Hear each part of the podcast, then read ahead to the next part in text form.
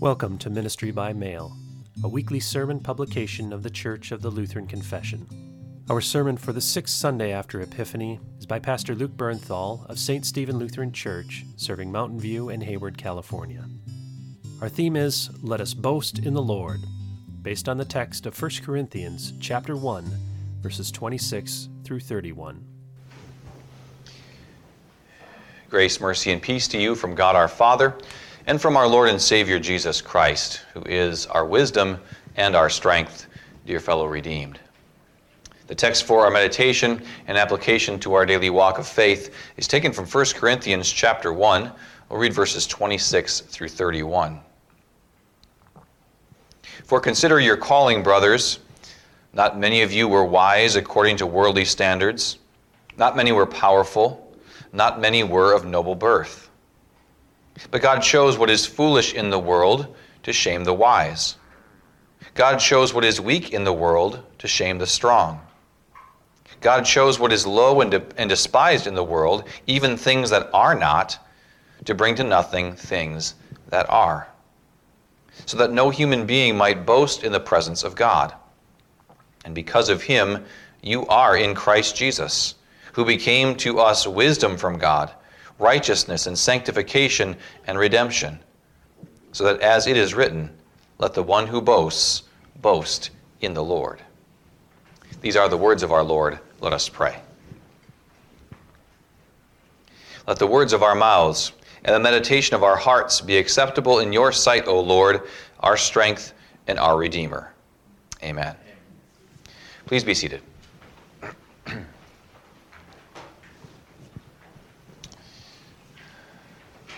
Let me see a show of hands. How many rocket scientists do we have with us here this morning? How many four star generals? Anyone? How many mayors do we have at church today? Governors? Congressmen? Congresswomen? Any members of royalty here in church with us today?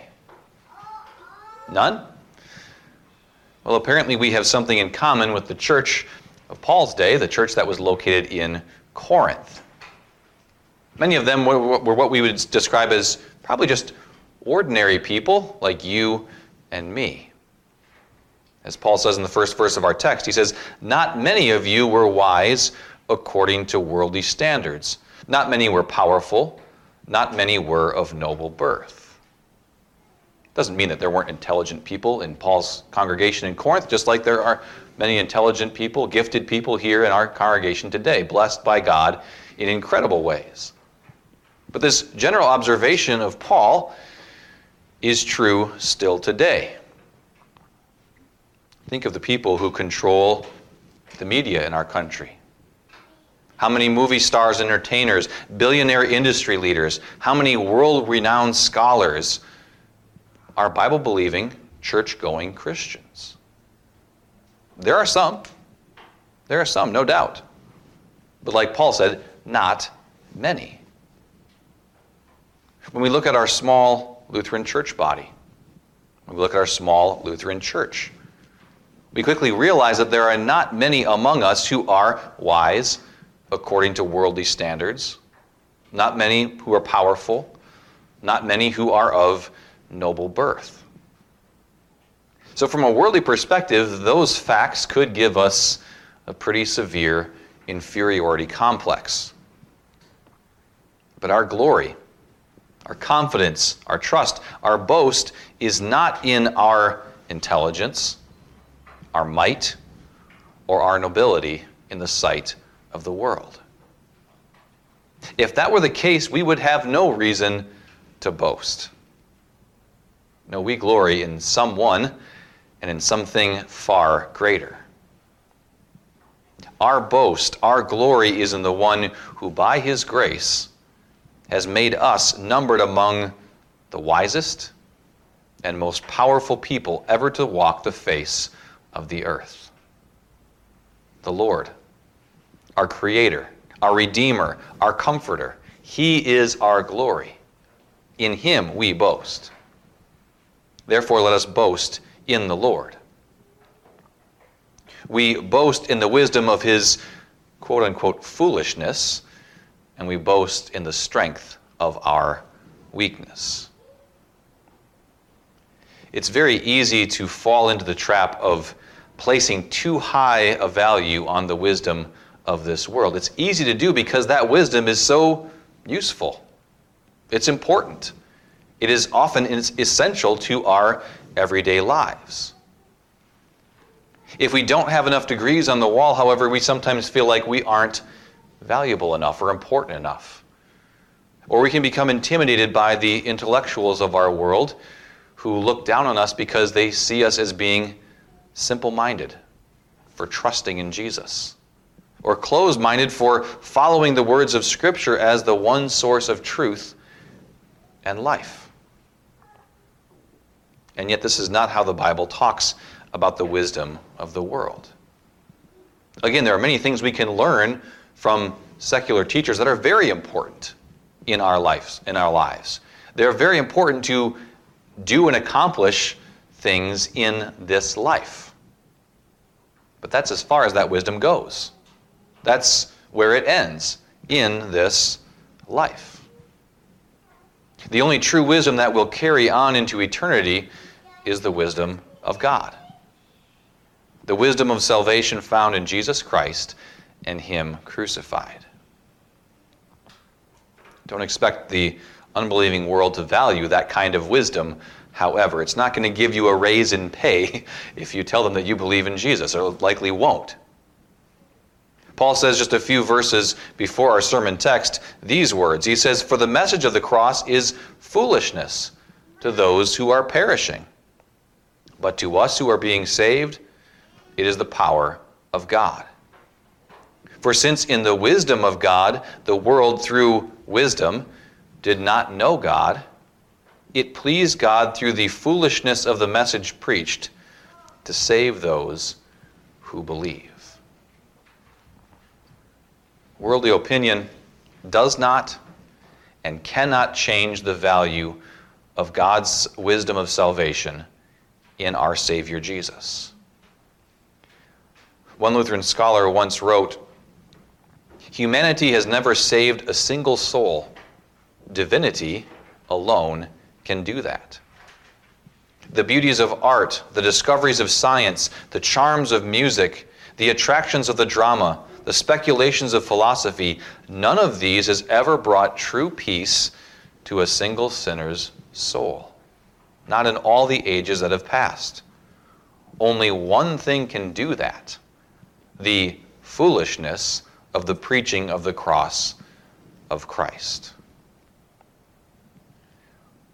All the wisdom of the world is shown in the end to be foolishness, since in reality it can't even answer the great questions of life that are asked by every single soul at some point in their life Who am I? Where did I come from? Where am I going? And how am I going to get there? Those questions are asked by every single person at some point in their life in some way, and yet the one thing that the world tries to answer, they can't. Only one thing can do that, and that is the foolishness again of the gospel message of the cross of Christ Jesus. God shows what is foolish in the world to shame the wise. Only the Bible can answer those questions about that truth. So Paul goes on to say that in that same verse, God shows what is weak in the world to shame the strong. He chose the foolish things to shame the wise, he chose the weak things to shame the strong. And think of how God has used that as method of operation throughout history. You can think of countless examples, but a few from Scripture come to mind. God choosing a shepherd boy, David, to kill a mighty giant with a sling and a stone. And then he raised up that shepherd boy to become the mighty king of Israel. We might even say Israel's mightiest king. Worldly wisdom and common sense would have told David to just turn tail and run the moment he realized that armor that he tried on of Saul's wasn't going to fit. This was not going to go well. He should just leave. Think of God's very own Son, Jesus.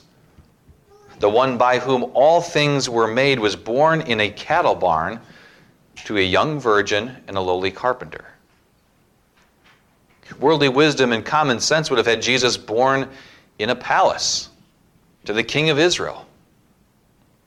But the king at that time wasn't not only interested in Jesus, he wasn't interested in letting this newborn king live. In his ministry, Jesus chose 12 closest followers to be made up of ordinary men, like Galilean fishermen, or despised men like the tax collector Matthew.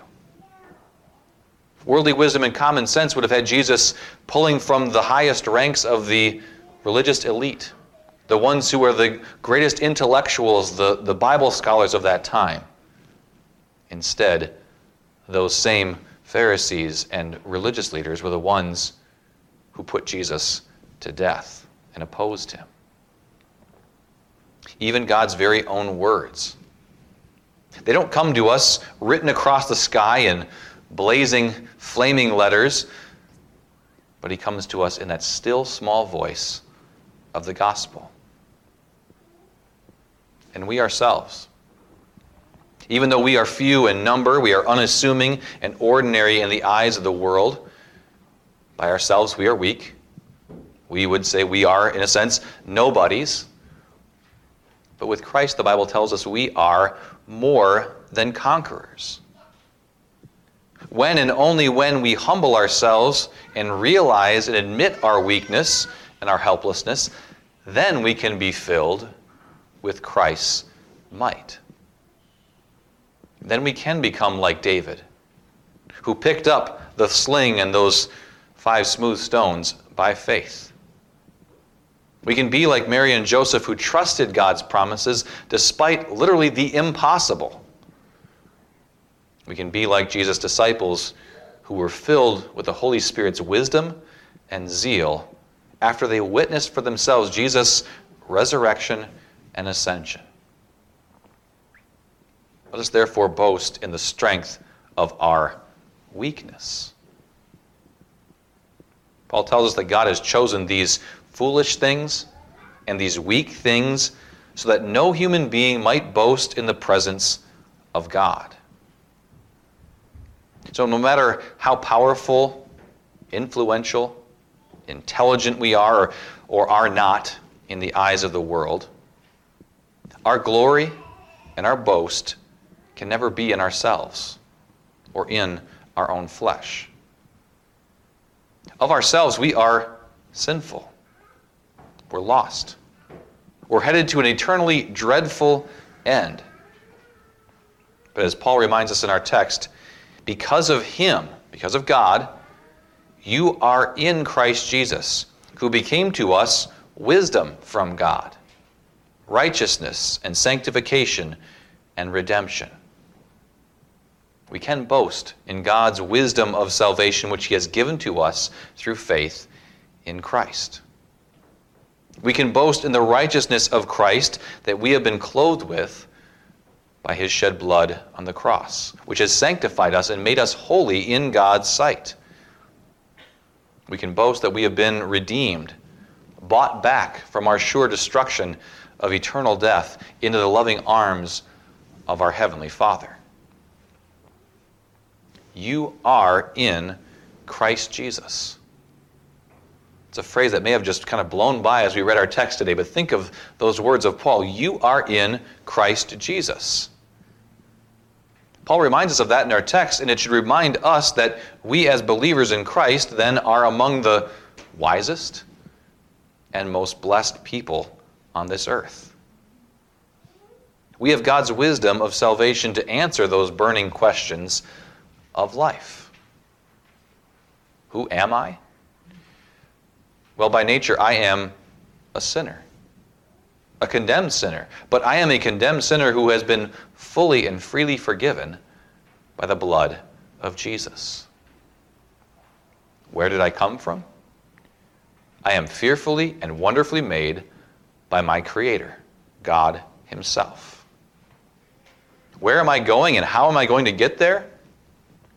Well, like all people, one day I will die. But after death, I am headed for eternal life in heaven, thanks to Jesus, thanks to his perfect life, his innocent sacrifice on the cross, and his victorious resurrection from the dead.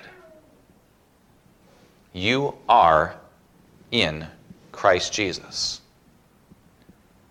That fact, dear Christians, also makes us among the most important and powerful people on this earth. Through faith in Christ, we are made the sons and daughters of God, our Heavenly Father, God Himself. He cares for us. He loves us as His very own, as His very own sons and daughters. That also means, as His sons and daughters, we bear His name. He wants us to represent that good name of His among the people of this world. And to do so, He has given us His very own words. He has enabled us, who are nobodies, with the words that can change lives. Words that can melt hearts of stone.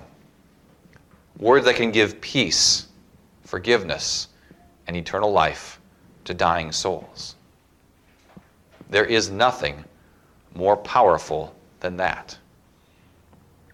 If we let our own wisdom or our own strength get in the way, we will fail then at wielding this tremendous power. But when we boast in the Lord, when we find our glory in Him, in His wisdom and His strength, we can do all things. Amen. And that peace of God which passes all understanding will keep your hearts and your minds through Christ Jesus. This has been a publication of the Church of the Lutheran Confessions Ministry by Mail. Visit clclutheran.org for more information. For print copies of this or other sermons, please visit lutheransermons.org.